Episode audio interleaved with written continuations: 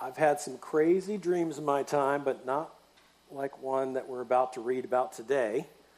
Um, sometimes I've noticed a correlation between the uh, dreams that I have and the shows I'm watching beforehand. You know, if it's like kind of like uh, if there's a battle, you know, then sometimes there's a battle in my dream. But this dream today that um, King Nebuchadnezzar has and then asks for the interpretation is just out there. It's really kind of crazy. But I would like to remind us as we're kind of going into this passage that uh, we need to see what the big picture of the dream is, in a sense, and not get caught up on all the little particular questions that we might have about the dream itself and all the details. And I think we can find some answers for some of those details, but others, you just kind of have to say, well, I've got some opinions on what these things are, but uh, I'm not going to go to the wall for some of those opinions, okay? So, anyway, let's pray to God here this morning and ask for his help as we dive into this passage here in chapter 2. Lord, thank you so much for your word. Thank you that your word is just, uh, it is a, um, a light into our path. And your word gives us guidance. And I love that analogy there in the psalm that, you know, it, it's, it's a light to our path. It's like you, you, you, you take that next step that you show us, and then you light up the next step. Lord, just help us to follow you. I pray, God, that uh, you would um, comfort the people in our church, our family members who are struggling, our friends, family, church members who are ill, who are, who are battling disease. Lord, we, we're talking about kingdoms today. Lord, we ask that your kingdom, uh, the ultimate full experience of your kingdom, where there's no disease and no crying, no sadness, Lord, I pray for those people who need your healing, Lord, in our church family. We just pray that that future kingdom experience would be breaking into the now, and you would touch their bodies, and you would heal them. Lord, we pray also, Lord, for people in our in our family, our church family, who are struggling spiritually for various reasons. Lord, strengthen their faith. Might we be an encouragement to one another. And uh, as we are called upon in a number of passages that mention those phrases, one another, pray for one another, encourage one another, admonish one another. And uh, Lord, we just we want to be faithful to, to be your instruments to minister to your body, the church. Lord, help us to faithfully do that. And Lord, I just pray that this morning in our time in the Word that you would grab hold of our hearts.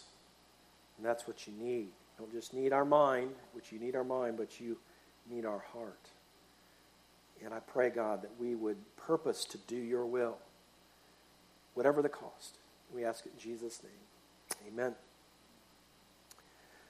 So I have mentioned to you that here we are in Daniel, and this is our second week there. The first week we saw what was happening, and uh, with, with God's people. God was allowing and, and moving through uh, an evil empire, really, the Babylonian Empire, and through King Nebuchadnezzar, who was the, the king there of Babylon. And God was exiling some of his people. They were under his discipline. This is why this was happening, one of the reasons it was happening. And so we find Daniel and his three companions right there in Babylon, away from home, their worship center, far away. All the people that they were familiar with, not there. And uh, yet they were experiencing the goodness of God right there in the middle of all this chaos and this situation that they found themselves in. And so it's a great encouragement to us to know uh, the, the overall message of this book. We have to keep this kind of in our uh, in our rearview mirror as we continue on ahead in the book. And the message of the book, really, as a whole, is contrary to appearances, God is in control. and he calls his people to live faithfully where he's put them. And that's the challenge before us, isn't it? Wherever God has put us here, in this time and in this place, is to be faithful to him.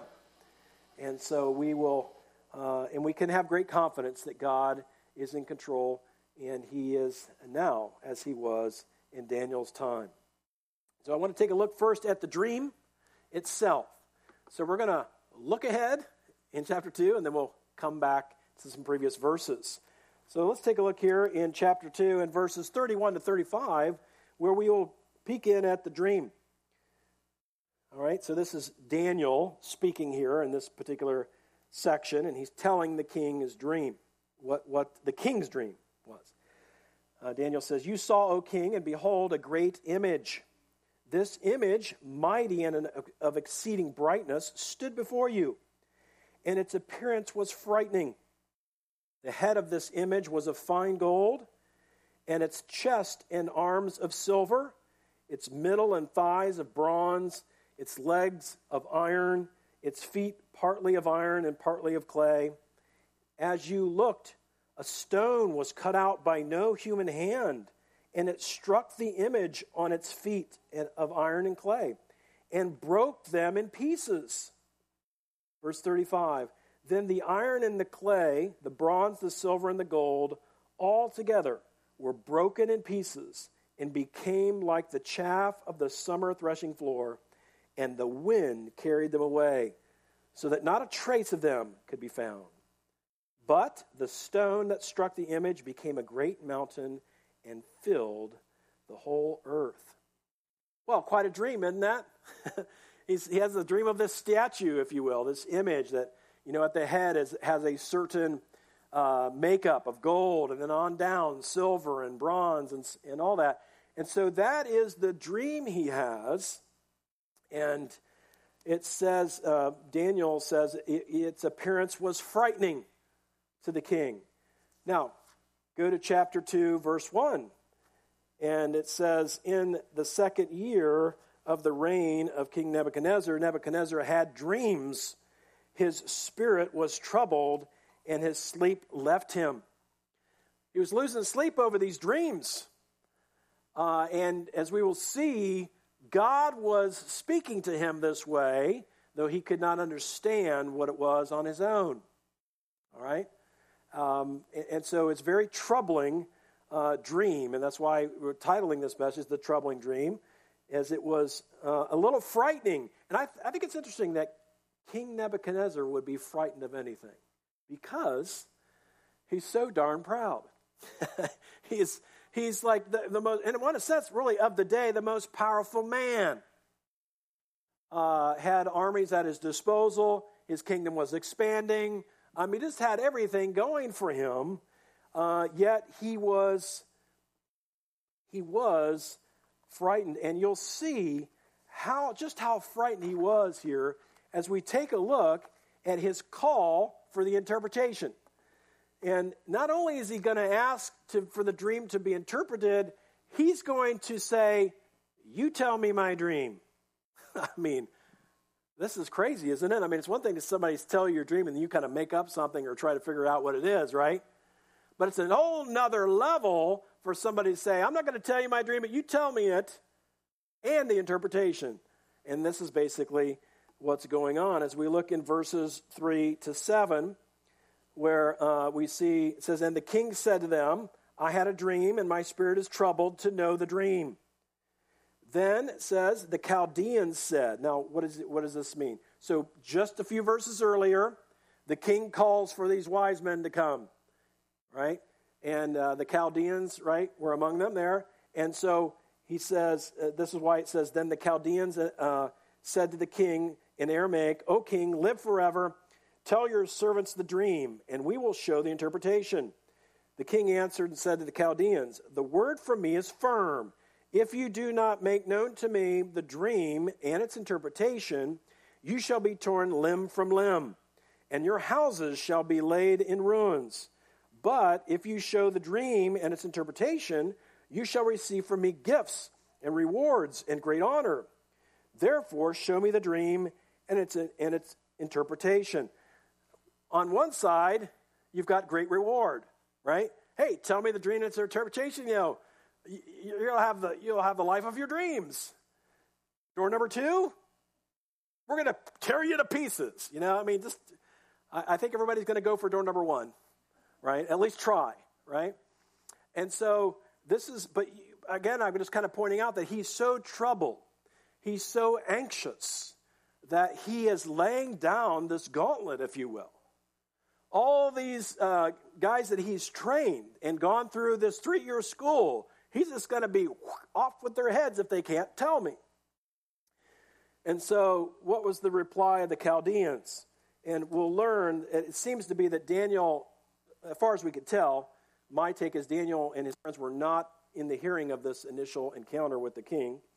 And so, um, so in verse 10, it says, The Chaldeans answered the king and said, There is not a man on earth who can meet the king's demand, for no great and powerful king has asked such a thing of any magician or enchanter or Chaldean. The thing that the king asks is difficult, and no one can show it to the king except the gods, whose dwelling is not with flesh. And this is interesting to pick up. It's an obvious response. I think any one of us would say, You're crazy. Nobody can do this.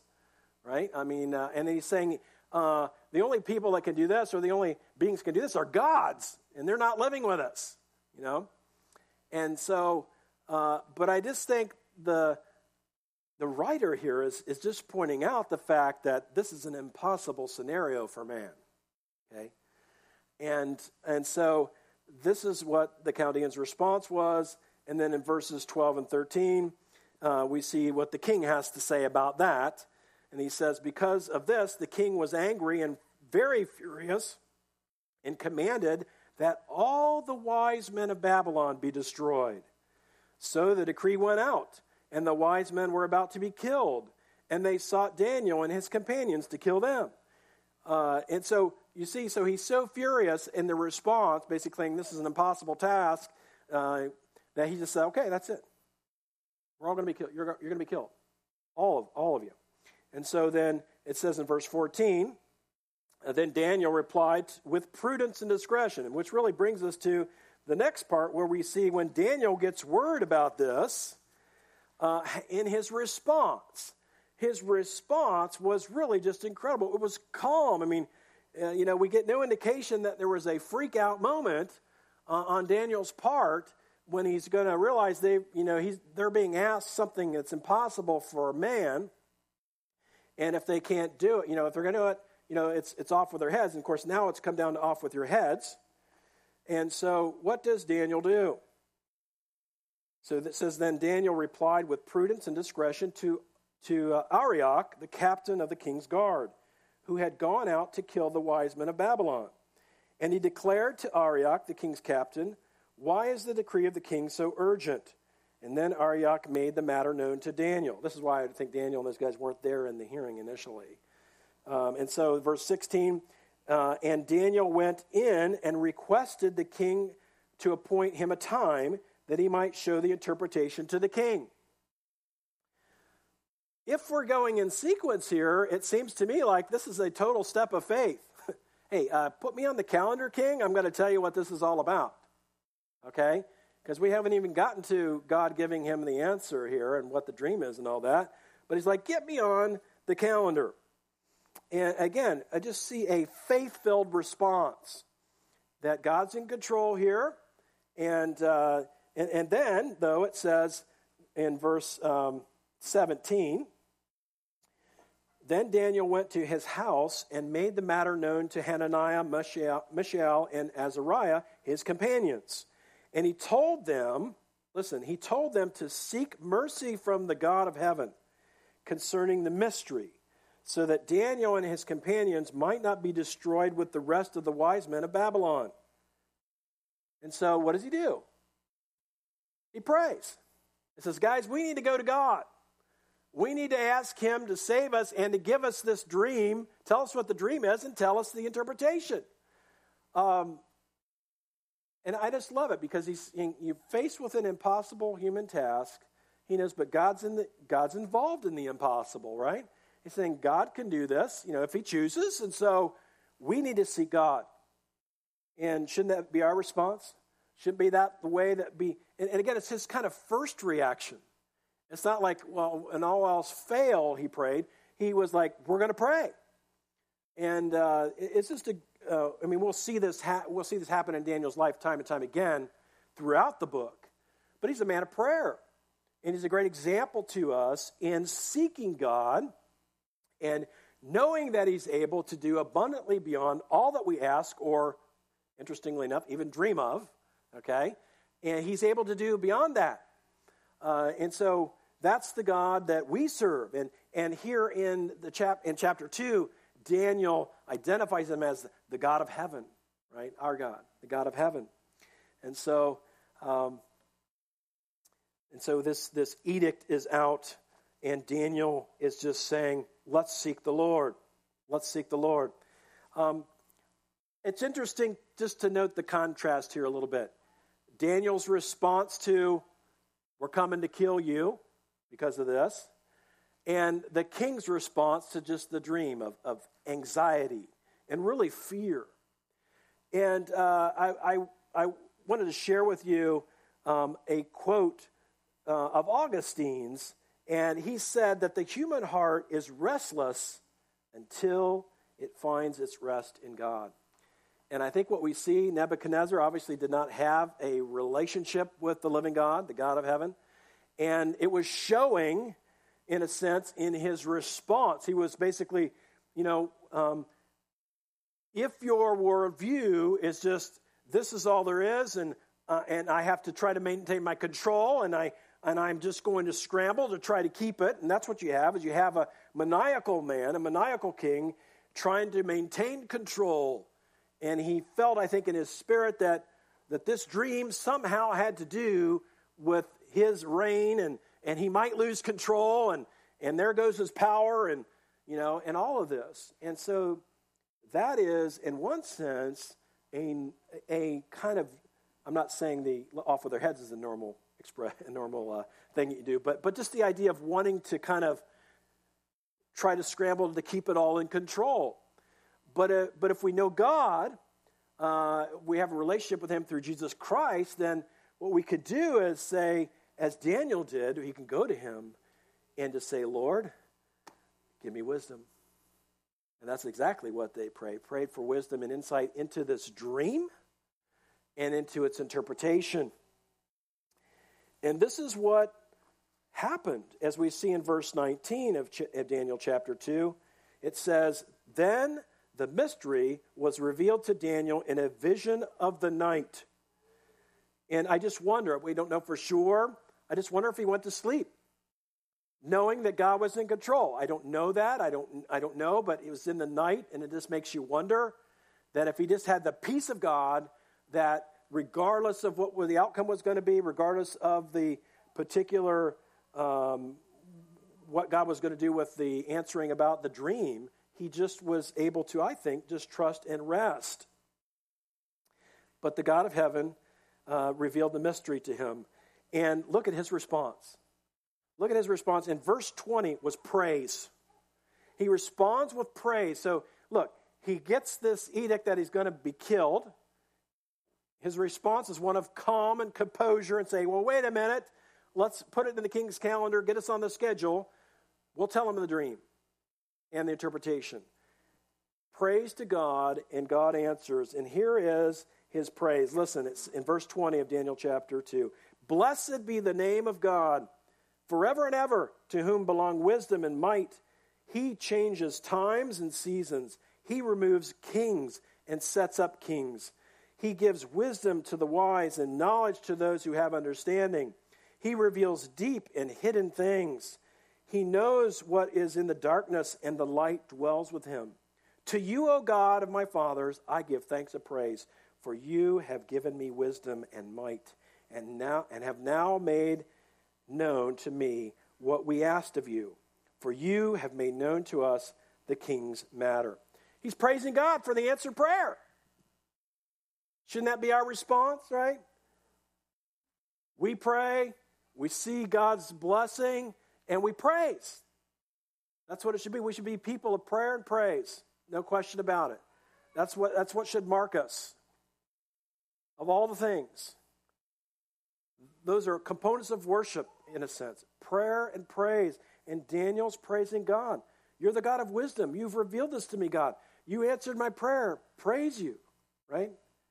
And um, just encourage you this morning that if it's wisdom that you need, if, it's, if you're seeking God's guidance and wisdom, pray to Him.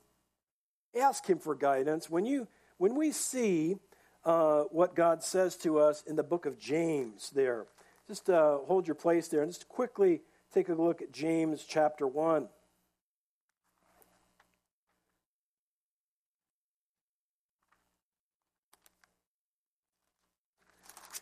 Course, in James chapter 1, at the very beginning, he talks about trials and seeing how, with by faith, we can see that God uses trials to um, bring our faith to uh, um, maturity, if you will. And then he says in verse 5 If any of you lacks wisdom, let him think it through.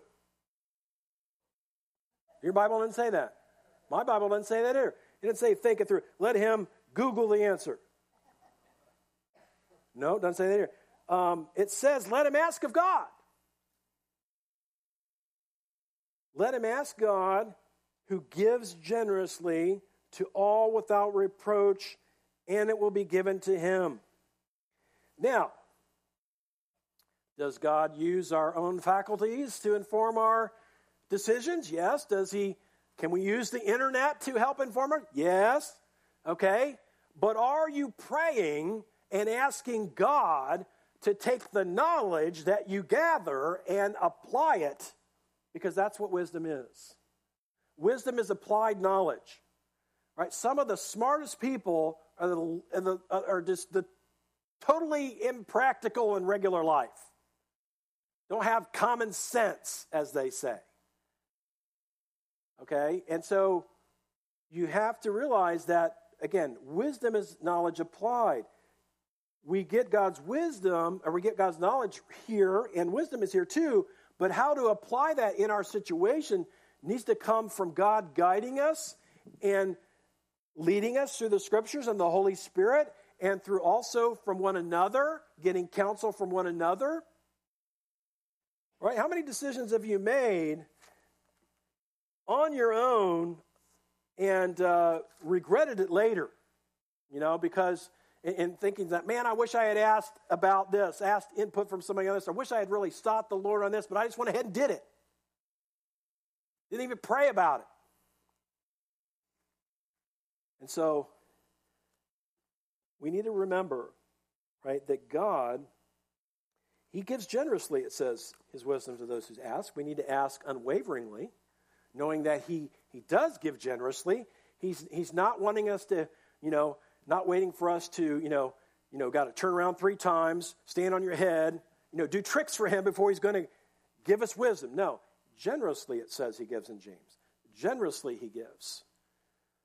We just need to ask, we need to seek, and we need to say, Lord, guide me here, give me wisdom. We may not be asking for interpretations of dreams or anything like that, but I'm just taking, talking about your daily life in your relationships, in your finances, right? Uh, in your work life, how you do your job. The Word of God has a lot to say, and God can give us wisdom. But we need to ask. That's it. Right? Doesn't it also say there, you have not because you ask not, right? There's the, there's the urging to pray. Daniel's such a great example. So now we have the interpretation of the dream. All right, the interpretation of the dream. Verses uh, 36 to 45. Let me read those. And we already read what the dream was. Now we're now we're looking for to get insight into the interpretation. So here we go. This is Daniel. Um, let me mention though what he what Daniel says when he comes into the presence of the king. Before we get to verse 36, take a look at verse 27 of Daniel chapter 2. So he's, he's now at his appointment with the king, and it says, Daniel answered the king and said, No wise man, no wise men, enchanters, magicians, or astrologers can show to the king the mystery that the king has asked. Verse 28 But there is a God in heaven. And this is, I really think, the linchpin of the whole chapter. But there is a God in heaven. Now, he doesn't lay it all out like this, but I think behind this, and we'll see this as we go along in the coming chapters, and Nebuchadnezzar, you're not him. You're not him. You're not God, Nebuchadnezzar. You think you are, in a sense, God. You think you're in control, but you're not. And so Daniel, and it's wonderful here because he, he he's taking opportunity to, to pray to give God the credit here. Okay? He's saying, listen, God did this. What man can't do, and you, you know, let's face it, Nebuchadnezzar, you gave an impossible task to a man to do. And so what he's saying there, as he goes on, he says, But there is a God in heaven who reveals mysteries and has made known to King Nebuchadnezzar what will be in the latter days. Your dream and the visions of your head as you lay in the bed are these. And then he goes on, he says, To you, O king, as you lay in the bed, came thoughts of what would be after this. And he who reveals mysteries made known to you what is to be. And so, in other words, hey, this dream is about what's to come, it's a future thing. And then he goes on he says, says, But as for me, this mystery has been revealed to me not because of any wisdom that I have more than, than all the living, but in order that the interpretation may be made known to the king and that you may know the thoughts of your mind. Again, he's not taking credit. He's saying, I'm not anybody special in this way, but God, the God of heaven, he's done this. All right, so here we go on to verse 36. Let's see what the let's see what this dream means. All right. Verse 36. This was the dream. Now we will tell the king its interpretation. You, O king, the king of kings, to whom the God of heaven, there we go again, to whom the God of heaven has given the kingdom. Again, he is just, he's constantly reminding in so many ways to Daniel and those in the hearing of this, you're here, King Nebuchadnezzar, because God has you here. You, O King, the King of kings, to whom the God of heaven has given the kingdom, the power, and the might, and the glory, and into whose hand he has given, wherever they dwell, the children of men, the beasts of the field, and the birds of the heavens, making you rule over them all. You are the head of gold. Okay, so we can say with confidence this dream, this, this image, the statue, if you will, in the dream, the head of gold is Nebuchadnezzar and broadly the, the empire of Babylon. The Babylonian empire is represented by that gold head. Okay, so we don't have to guess on this one. We don't have to speculate. It's spelled out for us. Okay? Um, so what I'm going to say is I think we can know this one for sure, and I think we can know what the stone is for sure that becomes the mountain. Everything else in between is kind of speculation. Lot's been written on it. A lot of people have said, hey, I think one of those kingdoms is probably, you know, after the Babylonian kingdom is like the Medo Persian kingdom, and then the Greeks, which Alexander the Great, and then the Roman Empire. It could possibly be. But, you know, I'm not going to go to the wall for that, okay? Um, we can speculate, pontificate, come up with reasons, what the toes mean, all this stuff but we need to focus in on what we can know and the overall purpose of the dream, okay? We can get hung up again on the forest for the tree. So let's keep going here. Uh, so we know what the head of gold is. Verse 39 Another kingdom inferior to you shall rise after you, and yet a third kingdom of bronze. So again, each of those metals, as we go down this, this, this uh, image, right, is, is a kingdom. Each one uh, at least seems to be inferior to that of the Babylonian. It says, And a third kingdom of bronze, which shall rule over all the earth. And there shall be a fourth kingdom, strong as iron, because iron breaks to pieces and shatters all things. And like iron that crushes, it shall break and crush all these.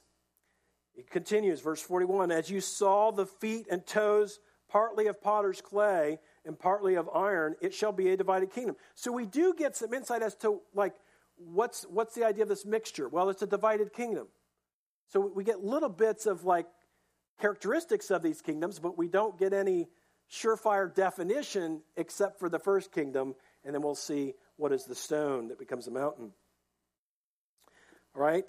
And so it says in verse 42, and as, as the toes of the feet were partly iron, partly clay, so the kingdom shall be partly strong and partly brittle. And as you saw the iron mixed with soft clay, so they will mix with one another in marriage. But they will not hold together, just as iron does not mix with clay. And in the days, now here we go. So now we're getting down, now we're going to get to talk about the stone. And if you remember that, that stone that was made by no man that came, came up and wiped out the entire statue. And not only that, it's like it said it blew, the, it's almost like, I get this image of like, you know, you know, Steven Spielberg movie. Comes this rock, you know, dust, all blown away like it was never there. That kind of thing. And this is what this is the verse 44. And in those in the days of those kings, the God of heaven will set up a kingdom that shall never be destroyed, nor shall the kingdom be left to another people. It shall break in pieces all these kingdoms and bring them to an end, and it shall stand forever. Just as you saw that a stone was cut from a, from a mountain by no human hand, and that it broke in pieces the iron, the bronze, the clay, the silver, and the gold. A great God has made known to the king what shall be after this.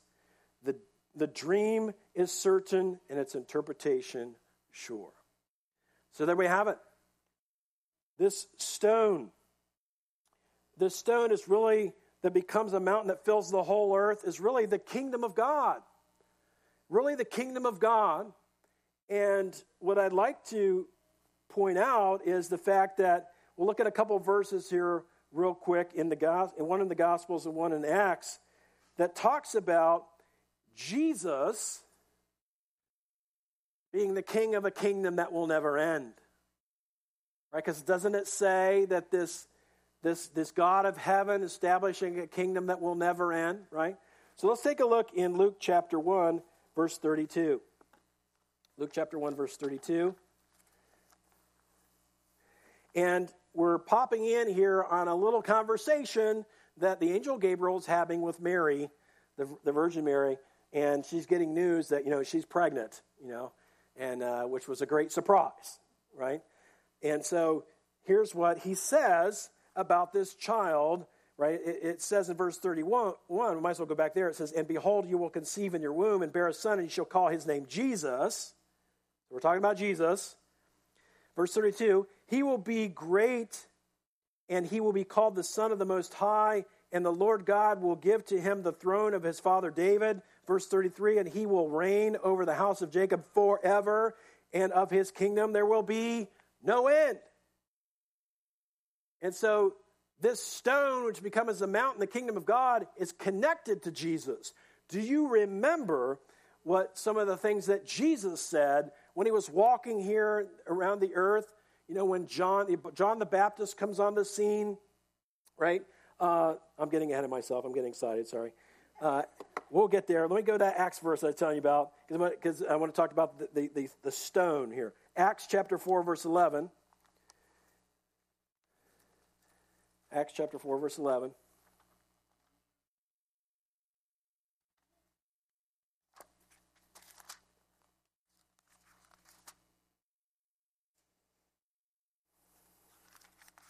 Okay, if you look at the headings, if you have headings, your Bible says Peter and John called before the council. Right, they're getting all kinds of trouble for preaching the gospel. Right? And so so here's what happens there in Acts chapter 4, verse 11.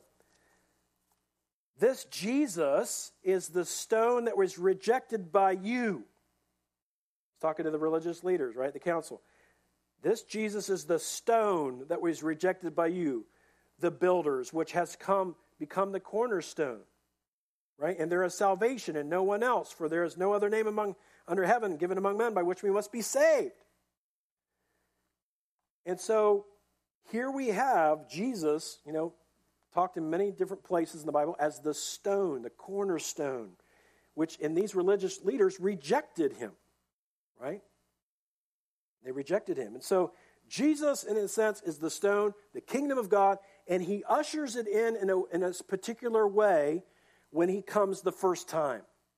When he comes the first time. This is where I was starting to uh, get ahead of myself. That Jesus ushers in the kingdom here. And let me just make mention of this here before we get to these three things I want to end with here. But the big idea here in Daniel chapter 2 is that earthly kingdoms will come and go. Earthly kingdom, power, you know, kingdoms, uh, leaders, presidents, they all come, they all go. They're nobody compared to God. The kingdom of God will last forever. And to me, if I was one of these believers in exile, that should be such a word of encouragement to me because here I am in kind of an outpost here. I'm trying to live for God in a less than ideal environment that's becoming increasingly more hostile to my faith, there, in his case, in Babylon. And uh, yes, this is a word of God to Nebuchadnezzar, but I think it would be a word of encouragement to Daniel to know God is still large and in charge. And to us, we need to remember that, right? In our lives, right here, right now. We need to seek God. We need to see that He's the one that we need to love a life that's pleasing to. He's the one that we'll have to give an account to. And we need to live our lives in light of that. His kingdom is the only one that matters.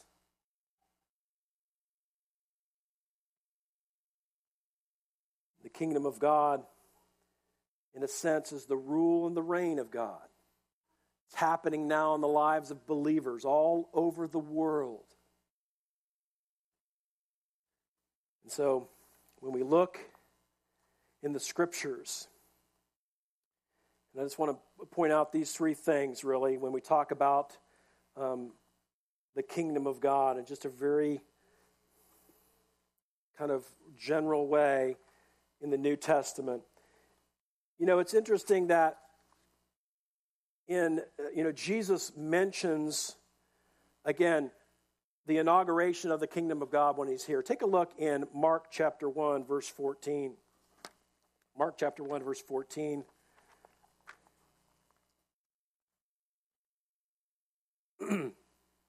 says, Now after John was arrested, that's John the Baptist. Now after John was arrested, Jesus came into Galilee proclaiming the gospel of God. Verse 15, and saying, listen to what he says as he's proclaiming it. The time is fulfilled and the kingdom of God is at hand. In other words, it's near, it's here. What is he meaning by that? Well, he's here. He was here, right? He's saying the kingdom of God is here. He's the king. And wherever the king goes, there goes his kingdom. All right? And so, in a unique way, when Jesus walked this earth and he was crucified and resurrected, the kingdom of God came to be present in a way it had not been before. And Jesus was declaring it. And as this kingdom was going forth, we see other places where the kingdom of God is handed, people are healed. People are delivered. And those are other things that happen when the kingdom of God is on the move and, and expanding and things like that. And so I just want you to realize that, you know, that stone that turned into that mountain and filled the whole earth, that's the kingdom of God. And Jesus ushered it in in a unique way when he was here the first time.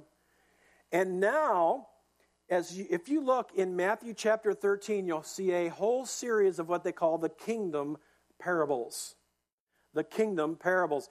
And one of those parables talks about, in a sense, what's happening now. And uh, if we take a look here, it's in, it's in uh, Matthew, excuse me, yeah, Matthew chapter 13. It's the parable of the mustard seed in verses 31 and 32. This is Matthew 13, 31 and 32. The parable of the mustard seed. It's, uh, Jesus says, The kingdom of heaven is like a grain of mustard seed, which a man took and sowed in the field. It is the smallest of all seeds, But when it has grown, it is the greatest of shrubs and becomes a tree, so that the birds of the air come and make nests in its branches. And it goes on, and there's a lot more to this, but just to say, you know, the kingdom of God is advancing right now through the proclamation of the gospel. And where his people go, his presence goes with them. And as they proclaim and ones receive the message of the gospel, the kingdom grows. And what's fascinating is that it's kind of like mostly below the radar. right? This little teeny seed, you get this image of this little teeny seed, and then all of a sudden, whoo, it's this big shrub, this big tree. Right? Well, in Jesus' time, the disciples and others were expecting the kingdom of God to come in force, literally in force, and dethrone the Roman Empire. Right? And, and they, they really were, in a sense, wanting Jesus. You know, when are we going to set up the kingdom? When are, when are you going to kick butt and take names, Jesus, so we can get your, this, the, the kingdom of heaven established here on earth? And what they didn't realize is this is not the time for this. Okay? The time now is for the king to come as a servant, a suffering servant, that we might enter into the kingdom of God, right? And so, uh, but but I, I just it, it's just fascinating that we see this. The kingdom of God is growing all throughout the world, right? Believers, whether above ground or so to speak underground, people coming to faith. This is the kingdom of God. This is that those mustard seeds growing into a bush and a shrub and a tree, and eventually will fully blossom when the Lord comes back. When he comes back, and we have another parable that mentions that gives us insight in the fact that there is a future time when Jesus Christ is going to return and set up his kingdom physically. Okay? And uh, I'm not going to read it right now, but let me get you uh, the, the reference here. I think it's, hang on here, I've got it down here.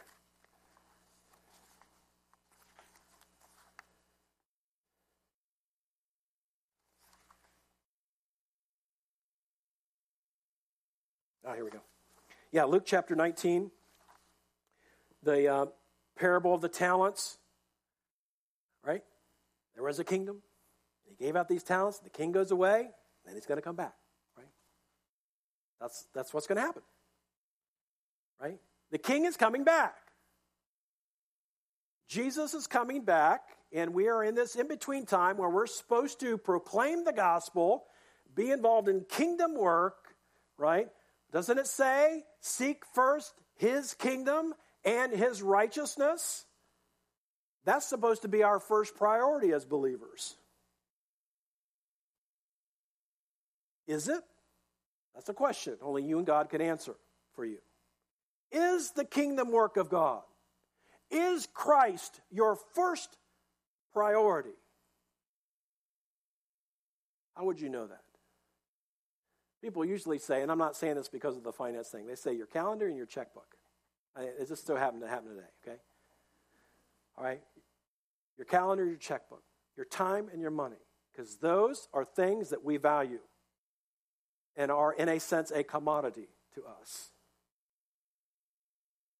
Do I spend time with Jesus? Is it prioritized? Am I seeking first the kingdom? And let me tell you this if you know something that God is calling you to do, something He's commanded you in Scripture, and you're not doing it, Jesus is not first. He's not first. He's something else. He's somewhere else in this, but He's not first. And we have to take that seriously. We, uh, again, it's not, I'm, not, I'm not saying it's a performance based walk with Jesus, but he calls us to obey him, doesn't he? How many times do you read in the New Testament, in the Gospels, where Jesus says, da da da da da, cannot be my disciple unless, boom, and then he lays it on him. But Jesus, I got to go bury my father. No, you follow me. Man, that's a harsh word, isn't it? He says, You better hate your mother, your father, your sister, your brother, your child compared to me. That's commitment. And we, I think, we, America, may to say, when it comes to the church, we have wussy Christianity. We are not living first century Christianity. We are living lazy lives. Comfort and ease, no sacrifice. Okay, those are broad statements, and those are hard, but I think we need to hear it. All of us need to be challenged, myself included. I read a, a little bit of a book this week that just about laid me and filleted me right out. And that happens there periodically. And I'm like, oh man. It was a, it was a challenge. What I was reading was a challenge. And I just and I'm and I, I'm still thinking about some of the things that were coming up in my mind about the challenge. But just but to say, you know, am I serious? Or am I just gliding along? Is my faith in Jesus real? And if it's real, it involves obedience. And let me tell you this obedience will cost you. It will. And so I'm just going to challenge you again. If there's something you know the Lord wants you to do and you're not doing it, you're in sin. And you need to repent of that and do it. You'll be blessed if you do. You'll be blessed if you do right? You just, I mean, just, you know, that uh, when in my prayer earlier, just, that, you know, thy word is a lamp to my feet, a light to my path, right? You know what God wants you to do. You step out there and you do it. You obey. And you watch him bless and you watch him throw light on the next step. Okay? So we got to do it. We got to do it.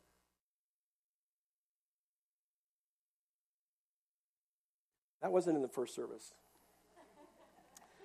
But uh, God, that's why God's just, that's the great thing about two services. You just never know what's going to happen. All right? Okay. But I think that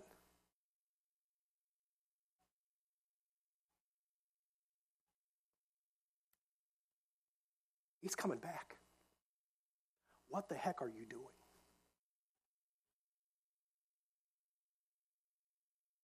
That's what we need to think about. His kingdom. His kingdom is the only thing that matters. Seek first His kingdom. Seek. Daniel 2 is all about these kingdoms are coming and going. The kingdom of God is the only thing that matters, and that should be your first priority. Let's pray for God's mercy and help, okay? Heavenly Father, we come to you. Let the reality of the kingdom of God show in our lives. Lord, forgive us of the times when we have not, when we have failed to, to obey. And yes, that's why we need a Savior. But that's not an excuse.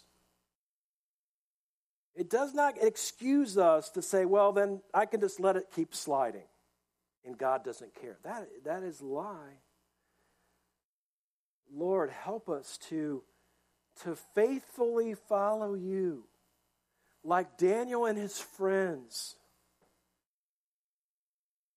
Prayer and praise were the prayer of their lives. The God of heaven is the one that they sought. He's the one that they sought to please. He's the one that they wanted to do what he said. Come hell or high water, so to speak. Father, give us boldness. Help us to be a witness to a world around us that has no moorings whatsoever spiritually. People are doing what is right in their own eyes, and that will get you killed and condemned.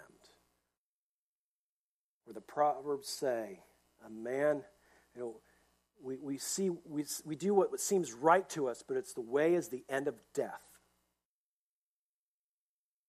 People need Jesus Christ. We need Jesus Christ. And if we know him, we need him every day. In a sense, He is our food. He is our drink. We just sang a song about drinking of the water of life. Lord Jesus, help us to be found faithful when you come to set up your kingdom. Give us strength, Lord. Again, thank you for the blood of Jesus that cleanses us from all unrighteousness. And thank you that you bid anyone come to you and you just simply say, you confess with your mouth Jesus is Lord and believe in your heart that God raised him from the dead, you will be saved. That's the gospel in a microcosm.